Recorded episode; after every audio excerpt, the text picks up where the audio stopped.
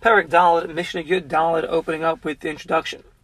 Yesh Sovrim, there are those that hold that the name Nehorai is a nickname for Reb Meir, while Yesh Sovrim, a different opinion, holds that it's a nickname for Rabbi Nechemia, who's a Talmud Rabbi Akiva, or a nickname for Rabbi Elazar ben Arach. And the reason is, each one of these sages was Meir in Chacham Halacha. They enlightened the eyes of the Chacham in Halacha. And Nehorai means to give light. However, Yesh Day, there's another opinion that holds that Reb Nehorai was a Tana, that Reb Nehorai was his actual name, meaning there was a Tana with the name of Reb Nehorai. It wasn't a nickname for other Tanaim. He himself, his name was Reb Nehorai. And he was a Talmud of Rabbi Yeshua and Rabbi Tarfin, a Bar Machlokes of Rabbi Yosi ibn Chalafta. And there's different opinions on exactly who he was. Okay. He would say, Reb Nehorai would say, Meniach ani kol umash be'olam ve'eni mama espani el Torah. Famous song. He says, I'll leave all the professions of the world, and the only thing I'll teach my son is Torah. She'adam ochel mischar be'olam hazeh. For a person eats from the reward in this world, and they carry the principle is kaimas that endures to Olam HaBa. And af b'mamarish, which is stated in our Mishnah as well, Mizari is the lom de Torah, that if there's no yeshiva chachamim where you are, yazevu es beisam, you should abandon your home and go to a place of Torah. So it says the Mishnah, Rabbi Nehorai Omer, Hevi Golol Makam Torah. One should literally put himself into exile to go to a place of Torah.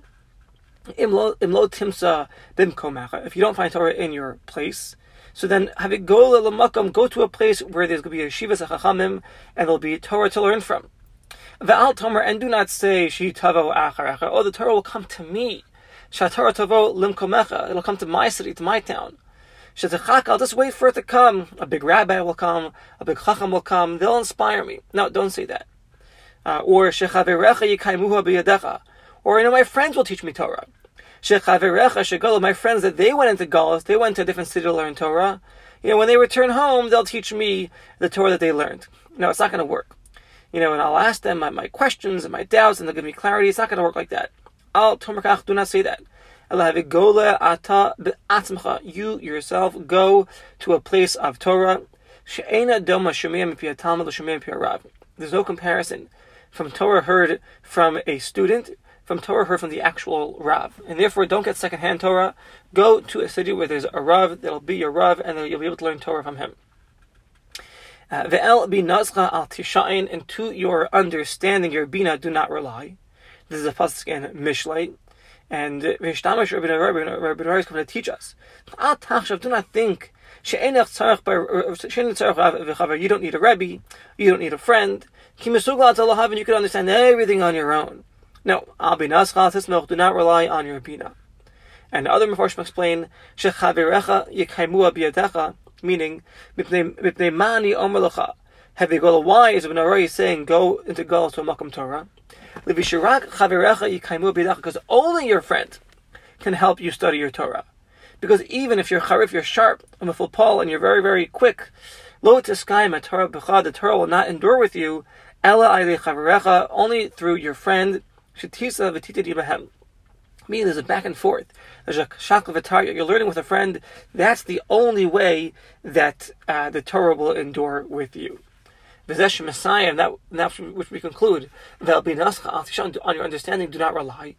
And it said as well, Torah is acquired through a Chaburah. Meaning, according to this pshat, what it means is that you can't just learn Torah on your own. It will not endure. You need a Chavrusa to have your Torah to endure. And further it says, I learned so much from my Rebbeim. From my friends, even more than my Rebbeim. From my students, I learned more from anybody. And Medrash brings down a story. It's hard to understand this story, but the point is there nonetheless. When Rabbi Yochanan ben Zakkai had died, Rabbi Elazar ben Arach, we had Rabbi Elazar ben Arach back earlier, we had discussed Rabbi Elazar ben Arach. He was equal to all the Chachamim in Klal Yisrael, his Tzidkas, his Torah. He was a tremendous, tremendous Gaon. And nevertheless, when Rabbi Yochanan ben Zakkai had died, Rabbi Elazar ben Arach went next to his wife, Eitzel Ishto, L'makom, to a place of Mayim Yafim, with this beautiful water, V'nava Yafen, beautiful ambiance. And he waited for his friends to follow, but they didn't come. and once they weren't coming, so he wanted to go back to his friends and to learn with them. His wife didn't let him. She said, who needs who? You're a tremendous Torah giant. So, and these are your students. Who needs who? So he responded, hey, they need me. And then she said, hapas v'achbarim, there's bread and there's mice. Who goes to what? So he said, well, the mice go to the bread. So she said, then stay put. Where are you going? So he listened to her, Shamallah, v'yashav ashashachach talmudai. He sat there until he forgot his Torah. So this is a very heavy story. It's hard to understand. Elazar ben Arach was a Torah giant. But nevertheless, it illustrates this point that when you're on your own and you don't have that pilpul with your friends, then the Torah will fade away. Another question you could ask is, he's listening to his wife, the Shalom Bayis. It's a very hard story to comprehend, but the message that the Mishnah is trying to get across here is clear. Don't just sit in solitude. Don't just rely on your being, on your understanding. Learn with friends. Learn with Rebbeim. Learn from your students. And involve yourself with Chaburah. And if there's no Torah where you are, go into Galus to learn Torah. Don't just say, it'll come to me. At Mishnah Tesvav, Rabbi Yannai. So Rabbi Yannai, who can it appears that Rabbi Yannai was the father of Rabbi Dostai be Rabbi Yannai, which is mentioned earlier in Perik Gimel. And aside for his mimer in our Mishnah, we don't find him in Mishnayos.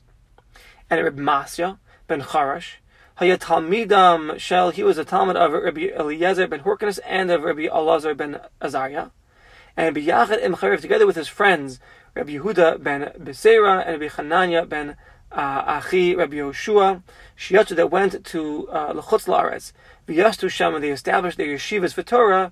Yotza Afu, he also went min ha'aretz, from Eretz Yisrael to Chutz La'aretz, Biyastu Yeshiva Berome, and they established a yeshiva in Rome. So that's Reb Matya. So we're going to focus now on Rabbi Yannai and Reb Matya. Rabbi Yannai, Aymer says Rabbi Yannai, Ein b'yadenu lo mishavas harasham v'af lo mi'yisuria tzadikim.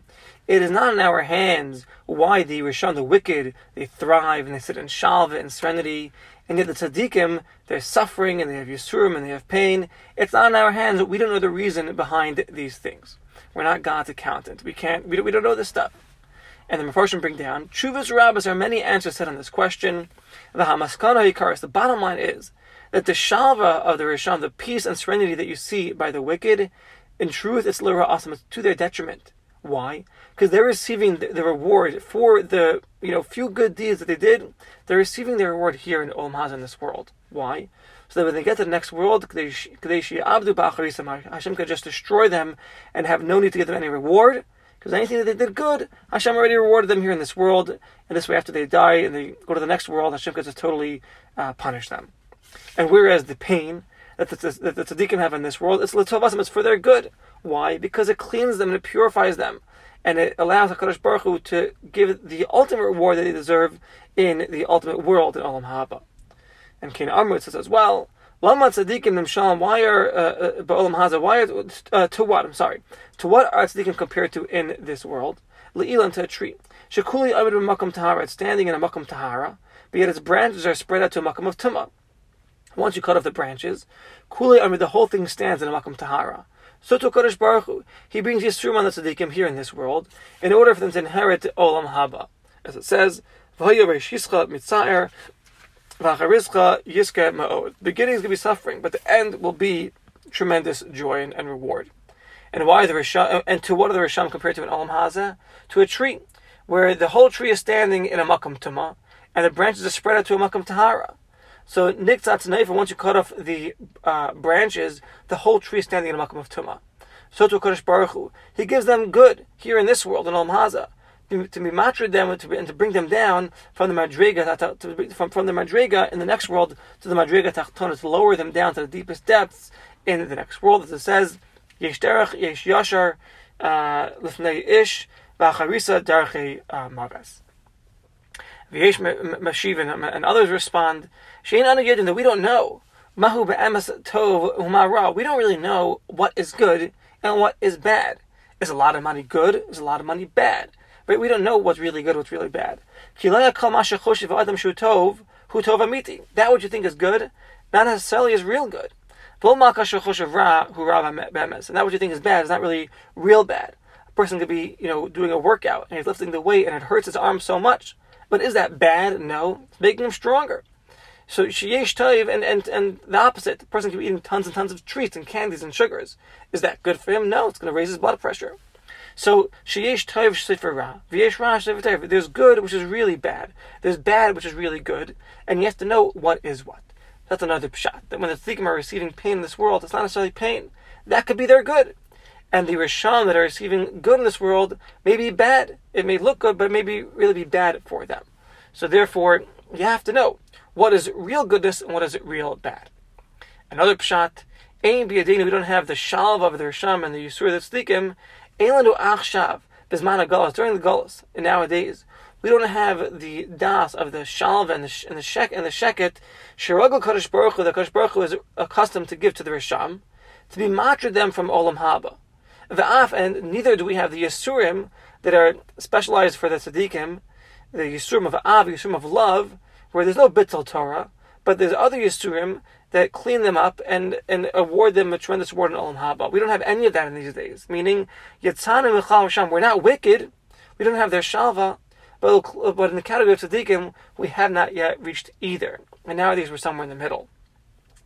And Mavorim, Medrash Shmuel explains that the Rabbi Yannai is coming to teach us. Shalom Nisyayish, do not give up hope. Lach Shavatz means to think of yourself as a Russia. Kirsham, Gemurim, we were so evil. Shavdik, we have no hope. No, don't think that. V'gam Nodash, ain't other Tzadikim, but know that we're not Tzadikim either. V'adayin l'hishlamnu mashalinu l'hash b'torah with mitzvahs, and we have not completed our task. And therefore to focus the task at hand, not get distracted, and to keep performing Torah and mitzvahs. And our Rabbi Matya ben Charash Aymer, Havimaktim b'shalom kol adam. A person should put forth the effort to love people and to treat them with kavod and to greet them with the words shalom. Vafilu, even if someone is lower than you, it doesn't matter. It's said in Rabbi Yochanan ben Zakkai that no one was able to say shalom to him before he would say shalom first. Even the guy from the shuk, he always gave people shalom. He was the first person to give people shalom, no matter who they were. And better to be better to attach yourself to people that are greater than you and be the small one in the group, like the tail to the lion. Don't be the head to the foxes. Don't be the leader of the small, inferior people. Rather, you be the inferior one of the greater people. And the Meir explains, better be a student to the Gedolim than be a Rav to the Katanim. And Shmuel explains, the way of the lion is lahalos as navo me'al l'rosho. He lifts his tail above his head, whereas the fox moirid rosho tachas nava. He lowers his head below his tail. So too people hanichba, the honorable people, mechabed l'katan. They give honor to those that are lower than them, and they see their milas. Whereas the nikla, the scornful people, they scorn the honorable people and mashpili, and they lower them. Another pshat is, what does it mean? V'alti, do not be the head of the foxes. Atas Rashel, do not become weak from learning Chachma with completeness. Until you have to start fighting your friend and, tricking him, like the fox who tricks the other animals. Rather, Zanav La'Rayos, humble yourself, serve the Chachamim, and be mishtadel to learn Torah from them in completeness. And in the end, V'sofo Liyot Kari, in the end you'll be like the actual lion. You'll be like the actual lion that is strong and confident and successful in your ways.